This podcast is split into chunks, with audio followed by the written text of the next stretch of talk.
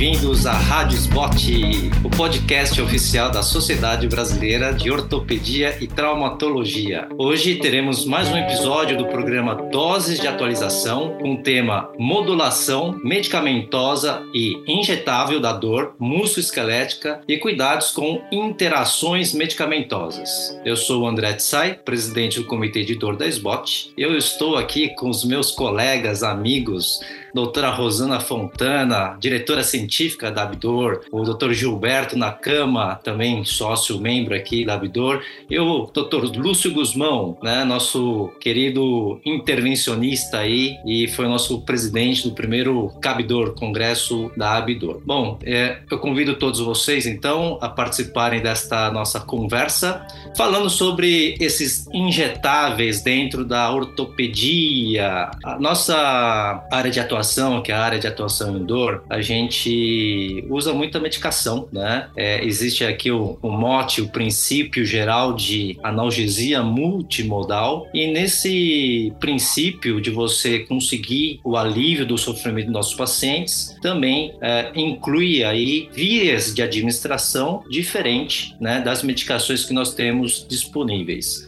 Então, eu gostaria de passar a palavra aqui para a doutora Rosana, falar um pouquinho sobre em que momento, em que situações, é, e também com a ajuda dos outros colegas, quais são as medicações mais comuns que a gente pode utilizar de forma injetável, né? Uh, e quais são os cuidados que a gente também deveríamos ter uh, em termos de reações com outras medicações uh, para esse nosso paciente aí que sofre tanto de dor aguda quanto de dor crônica. Rosana, é com você. Oi, pessoal. Como o Tsai falou, a, a, terapia de injetáveis entra como uma das ferramentas que a gente tem no tratamento é, multimodal da dor. É, quero dar a bem-vinda para os colegas aqui. Eu acho que vai ser um papo bem interessante. E a gente costuma é, lançar mão dos injetáveis normalmente quando as medicações orais que a gente vem usando não estão surtindo o efeito desejado. Quando o paciente está num sofrimento muito grande e precisa de uma resposta mais imediata imediata, porque os injetáveis fazem uma resposta mais rápida às vezes, principalmente nos bloqueios é, nervosos, nas, nas intervenções assim que tenham um resultado mais é, é, rápido. Também se pode usar para modulação de dor mais crônica, como no caso dos bloqueios simpático-venosos. Pode-se usar injetáveis para reestruturação e para recuperação de tecidos lesados, como na medicina regenerativa. Então, a gente tem uma série de motivos para usar injetáveis e a gente tem que saber escolher o paciente correto para cada uma das indicações, assim como nas medicações orais. A gente tem que saber qual o paciente que vai se beneficiar mais de um ou de outro tratamento. Inclusive, pode associar uma medicação oral com um injetável, pode dar um início rápido com um injetável e depois manter com o oral. A gente pode fazer diversas é, maneiras de beneficiar mais o nosso paciente. Perfeito. Colegas. É, o, no nosso meio ortopédico, médico, é, a gente, desde a época da residência, é, a gente costuma dar aquela famosa injeção de corticoide intramuscular, né? Para o paciente tentar o alívio mais imediato. Mas hoje, com toda a evolução tecnológica e também é, das medicações, o advento, inclusive, é, do, ultra, do ultrassom para nos ajudar a guiar, sermos mais precisos e assertivos no nosso target, né? É, enfim, uh, Giba, você usa mais o que no seu, no, na sua, na sua prática clínica, né? É, você faz mais é, que tipo de procedimentos e quais são as medicações que você usa? que que você, você, você é cirurgião de joelho, né? Então, imagino que você faça muita coisa relativa a isso, né? Por favor.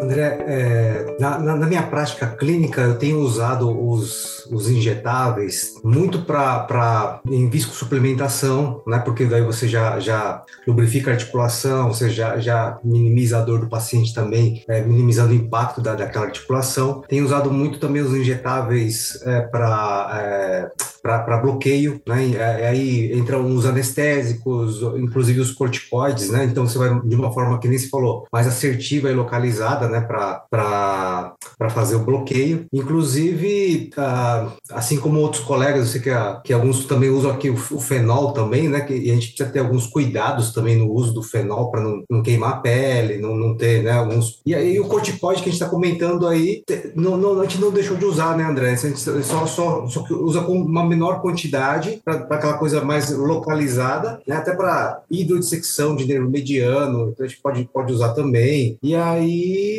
arnica a gente pode usar também, soro glicosado, só tem, tem muitas substâncias, né? Então o leque é, é grande. E, e, o legal é a gente usar isso para melhorar a função do paciente. A ideia é reabilitar ele, tanto é, com ou sem cirurgia, né? Então, às vezes, até para na reabilitação de uma cirurgia pode ajudar também o, esse conhecimento de dor, né? Então, Perfeito. É, como sempre, um complementando o outro, né? Uma coisa, inclusive, não exclui a outra. Exato. Ah, né? A gente, é, o objetivo nosso realmente é o conforto, a analgesia dos nossos pacientes. Lúcio, uh, e você, na sua prática, você, uh, não vamos falar muito da radiofrequência, que é uma intervenção, mas não é exatamente nosso escopo, né? A gente quer focar agora hoje na questão dos injetáveis, né?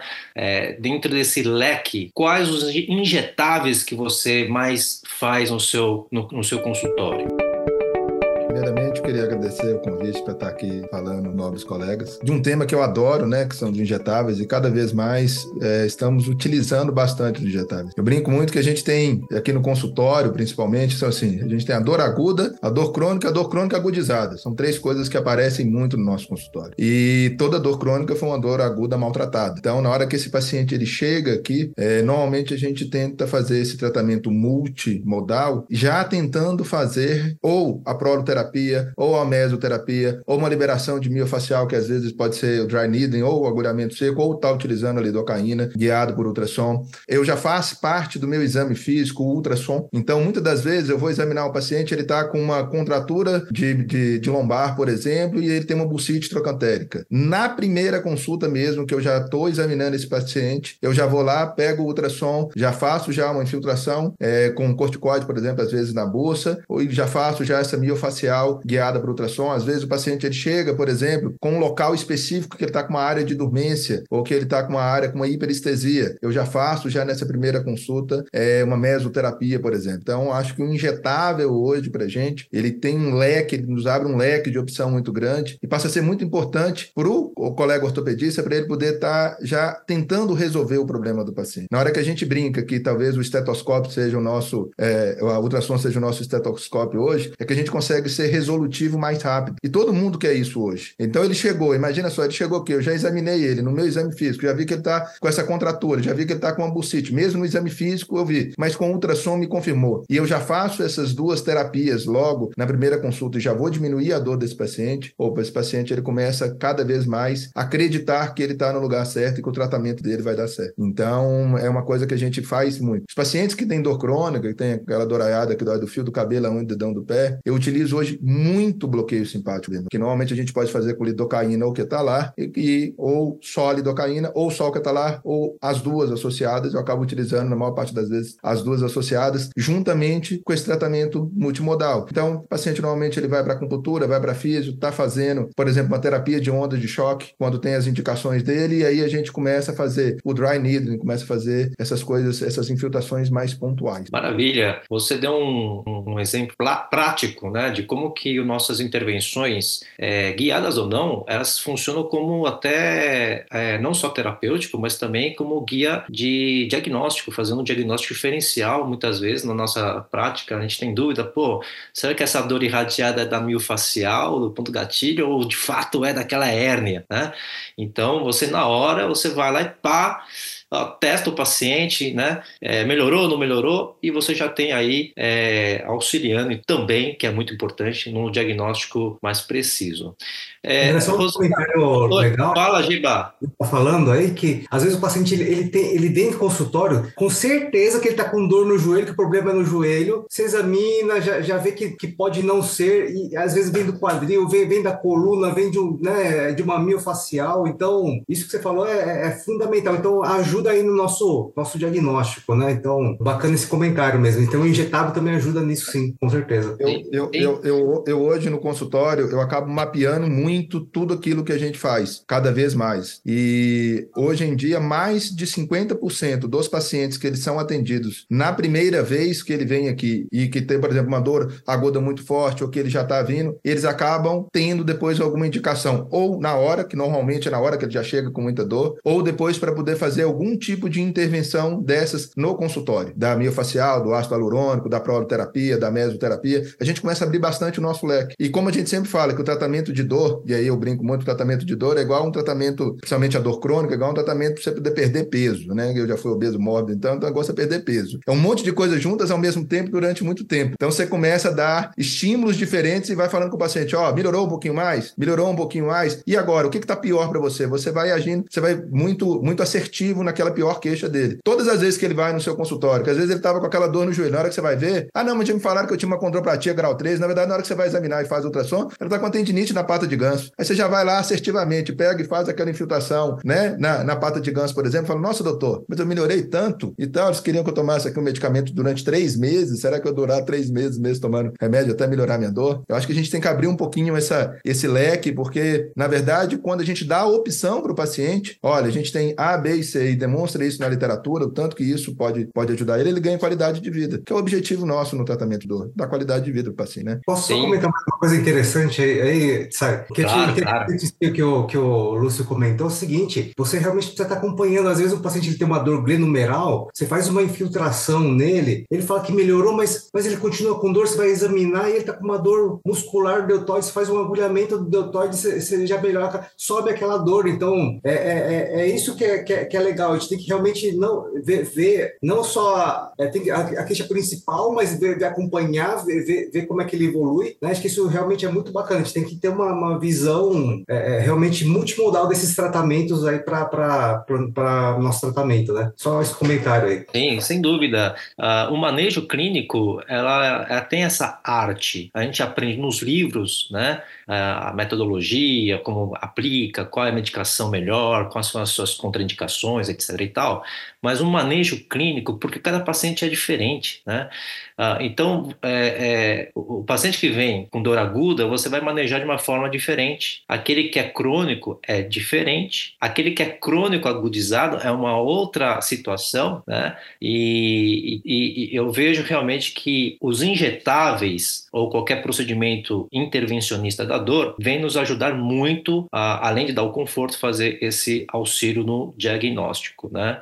Uh, Rosana, você de tudo que você você, eu sei que você gosta de fazer muito prolo, né? Prolo. Qual a diferença do, é, você faz é, prolo, meso, bloqueio simpático? O que, que você, quando indica um, indica o outro? As medicações que você usa? Eu acho que como tudo, sai, como tudo na, na dor crônica, a gente precisa ter uma caixa de ferramentas ou um monte de cartinhas na manga, como eu digo. Então, porque cada paciente tem a sua prioridade de tratamento, cada paciente tem as suas características próprias, tem paciente que tem contraindicação para corticoide, já não posso usar. Tem paciente, daí eu vou usar uma proloterapia, que vai ser mais tranquila. Tem paciente que tem problemas é, com outras medicações, o que é alérgico. Então, assim, tudo depende das características de cada paciente. Na proloterapia, por exemplo, que já é uma terapia bastante é, antiga, mas que não tinha é, grande difusão, porque é uma terapia barata, fácil, prático de fazer no consultório, é, não tem o grande interesse da indústria farmacêutica também, né? É,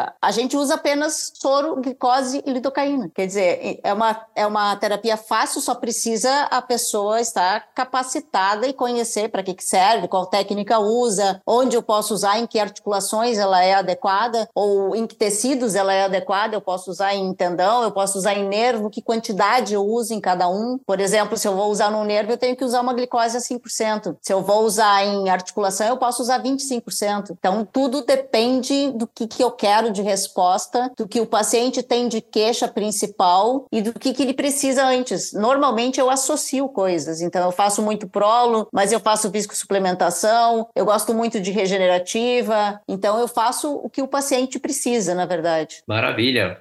E aí, Lúcio, você queria falar mais alguma coisinha? É, na hora lá que, que, a, que a Rosana começou a falar, era só para poder complementar um pouquinho que o Giba tinha falado e, e que, a, que a Rosana tinha falado, é que a gente tem que lembrar que o paciente, quando ele nos procura, principalmente quando a gente está trabalhando mais com dor, ele já passou por alguns outros colegas. Normalmente, assim, raramente, para não te falar quase nunca, eu sou o primeiro, primeiro, primeiro médico que ele está vindo. E esses dias, eu, é, nosso meu aqui... Eu, eu nunca sou, sou o primeiro. Décimo, você nunca é, né? Nunca. Nunca, eu, nunca sou o primeiro. Não, décimo, décimo segundo. Eu já aprendi a ser o outro já. Sempre sou. Não, doutor, já passei de quase todo mundo, sou a minha última esperança. E aí, esses dias eu estava eu tava com o com, com meu residente aqui, né? A gente tem R4, R5 de dor aqui. E aí, ele, né, vendo toda essa temática do jeito que a gente faz, eu falei assim: nossa, esses dias eu, eu, eu tava lembrando como é que eram os atendimentos em algumas clínicas que eu fazia, que o paciente chegava lá com uma dor muito forte e não tinha nenhuma medicação para dor na hora para poder fazer para o paciente. Ele teve no meu consultório, eu tinha que mandar ele para pronto-socorro. Olha o atraso que foi para ele. Ele chegava e falou assim: para que, eu fui no consultório então do doutor se ele não resolveu ter que me mandar pronto-socorro? Eu vou direto no pronto-socorro. Então, na hora que você tem esse manejo da dor e você tem essas medicações com você no, no consultório, que seja desde usar um, um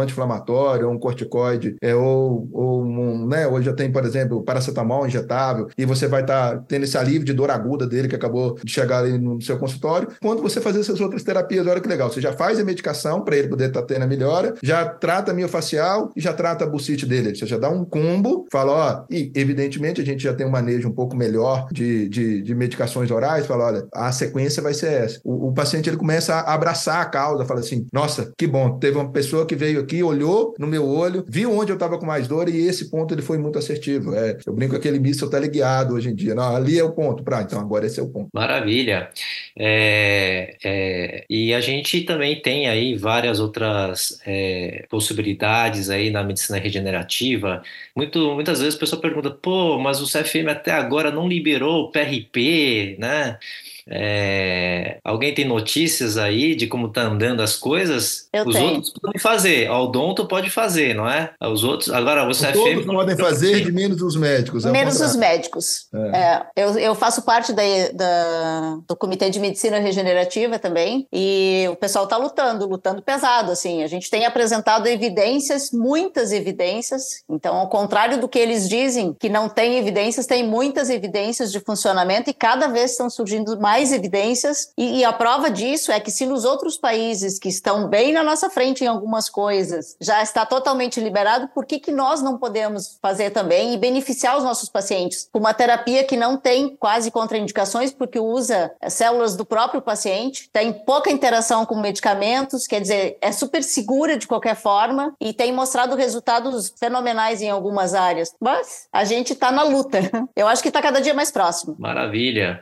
É, sim, e, e me diga uma coisa, vocês, para cada situação, tem alguma um cuidado maior assim? Olha, eu vou fazer esse procedimento, tal. Não, mas pô, o cara é diabético, vou, não vou usar um corticoide, ou então o cara é, a pele aqui tá meio sofrida, enfim, uma coisa mais prática assim no dia a dia que, vocês, que a gente possa passar de dicas para o nosso ouvinte. Posso falar? Fala aí, a pri-. Isso. A principal dica é assim, ó, a gente está tratando com injetáveis, que são invasivos. Então, a primeira dica é sempre tem que se usar uma técnica asséptica perfeita, porque eu não posso aplicar uma medicação e causar uma lesão. Então, assim, injetável, técnica asséptica, ambiente adequado, né? É, tudo feito dentro das normas e com, os- com os- as sequências específicas que a gente tem que fazer para não lesar, porque esse é o nosso princípio básico, não causar mais lesões, né? Conferência, é, protocolos para fazer as coisas de forma adequada, boa anamnese do paciente para não misturar com medicações que de repente possam ter interações entre si, né? E o bom conhecimento do nosso paciente para não usar medicações contraindicadas para aquele paciente, como ficar usando corticoides em hipertensos, em diabéticos, que eu posso provocar uma doença pior. Então, ou exacerbar uma doença que ele já tenha. Então, os cuidados são os mesmos que a gente tem que ter com todo mundo quando vai usar medicações, mais a técnica adequada, porque é um procedimento invasivo. Perfeito. Mais alguém gostaria de passar a sua experiência aqui para o nosso ouvinte? Fala, Giba. Que eu é, concordo com tudo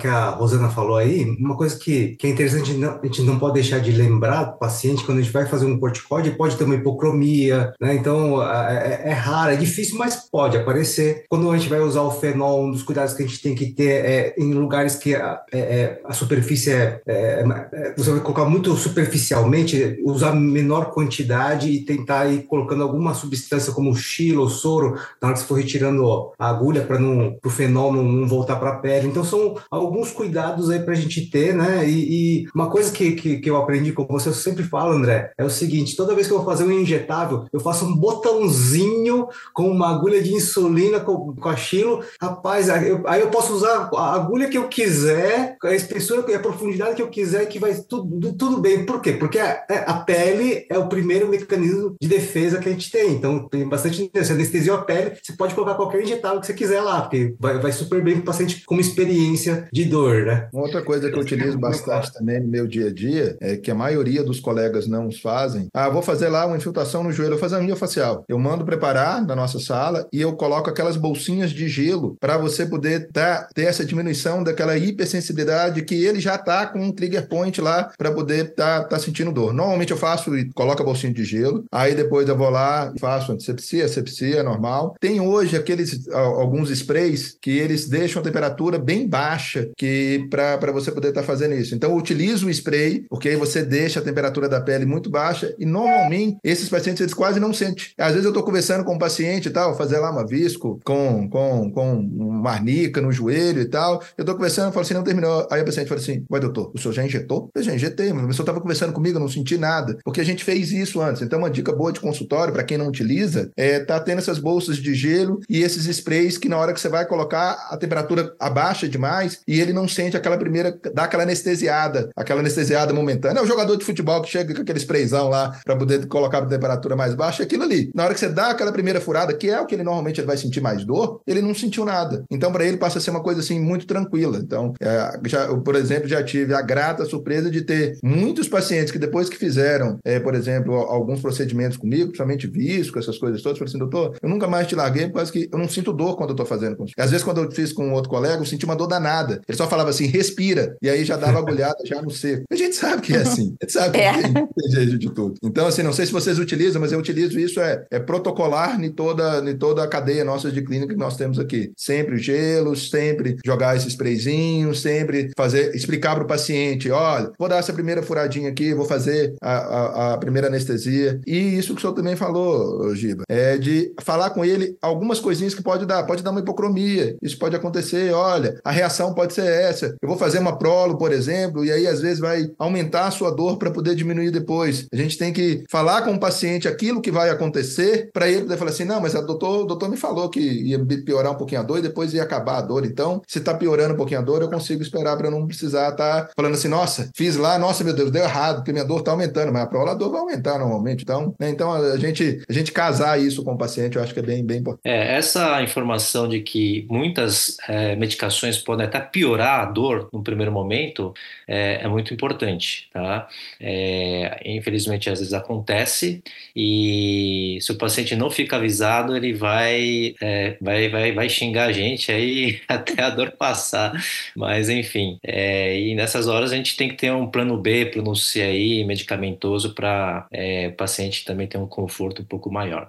Pessoal, tá muito gostoso esse bate-papo, esse podcast, mas a gente está chegando aos finalmente. Eu acho que é, a ideia aqui é pincelar e fazer uma abordagem geral do que a gente tem feito, né? O Comitê de Dor tem feito é, no meio ortopédico. E eu queria que vocês deixassem aí umas considerações finais aí para nosso, essa, para a gente terminar aqui com chave de ouro o nosso podcast. Vai lá, você, Lúcio Guzmão. É, queria para poder estar tá, assim Fechando com chave de ouro, temos que ter os injetáveis, saber as melhores técnicas, as melhores indicações e ter isso à mão para você poder utilizar e tentar resolver o problema do seu paciente o quanto antes. Ninguém nasceu para sentir dor. Então, se ele está te procurando e está com dor, a gente tem que tentar tirar a dor dele o mais rápido possível. E na hora que vocês começam a ser mais assertivos, vocês podem ter certeza. O consultório de vocês vai ser cada dia mais cheio, porque ele fala assim: eu vou lá no Dr. Giba e ele resolve o meu problema. Ele vai falar com a, com a filha, com a vizinha, com a tia, com o parente, no boteco, vai falar em tudo todos os lugares. Então tenha isso em mão, para que esse paciente, na hora que você chega, fale assim: cheguei, resolvi o problema, não, se não resolvi ele todo, mas aquela principal queixa dele. Muito bom. E você, Giba, o que, que você falaria aí para o nosso ouvinte? Primeiro de tudo, agradecer essa oportunidade, esse bate-papo com queridos amigos aí, que a gente sempre aprende alguma coisa, né? E, e, e falar o seguinte, é, é, é, é, repetir o que gente, vocês falaram e concorda. O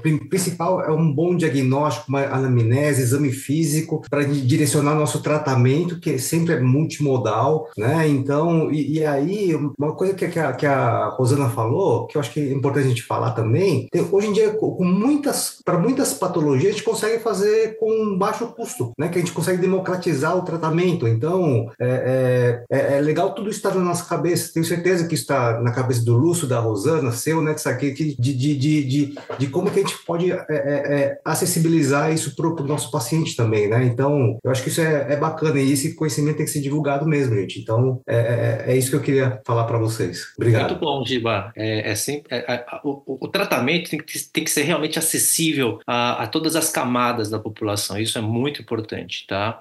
Rosana, nossa diretora científica. Ah, pessoal, foi um prazer estar aqui com vocês. É sempre muito bom e muito enriquecedor a gente poder trocar ideias. E o que eu quero dizer assim, quem tem dor tem pressa, porque o sofrimento faz a vida ficar descolorida, difícil. Então, se a gente tem como oferecer para o paciente um alívio mais imediato, faço das minhas as palavras do Lúcio. Se tu tem disponível, se tu tens na tua mão a, a metodologia, a capacidade, a medicação, o ultrassom para te guiar, a assertividade, toda coisa que a gente tem hoje em dia nas nossas clínicas e que a gente consegue oferecer para o paciente, o paciente vai chegar na tua clínica com dor e sofrimento e vai sair sorrindo. E é esse o nosso objetivo, é ver os nossos pacientes saírem bem e a gente poder fazer diferença na vida das pessoas. Nosso objetivo e nosso legado, né? É isso que a gente É, exatamente, sempre, né? exatamente. É, é, assim, aquela coisa, assim, é para isso mesmo que eu vim, eu vim para poder ajudar as pessoas e elas falaram, a partir de agora, nossa, doutor, eu estava morrendo de dor, agora eu já estou indo para casa, já vou passar o final de semana bem melhor, bem melhor. É isso daí. Pessoal, parabéns aí pela participação, vocês foram realmente brilhantes, como sempre, né? Eu queria é, encerrar nosso encontro aqui. Você, nosso ouvinte, acaba de ouvir mais um episódio da Rádio SBOT, podcast oficial da Sociedade Brasileira de Ortopedia e Traumatologia. Todas as edições estão disponíveis no site www.sbot.org.br e também nas principais plataformas de streaming. Nos vemos no próximo episódio. Até lá!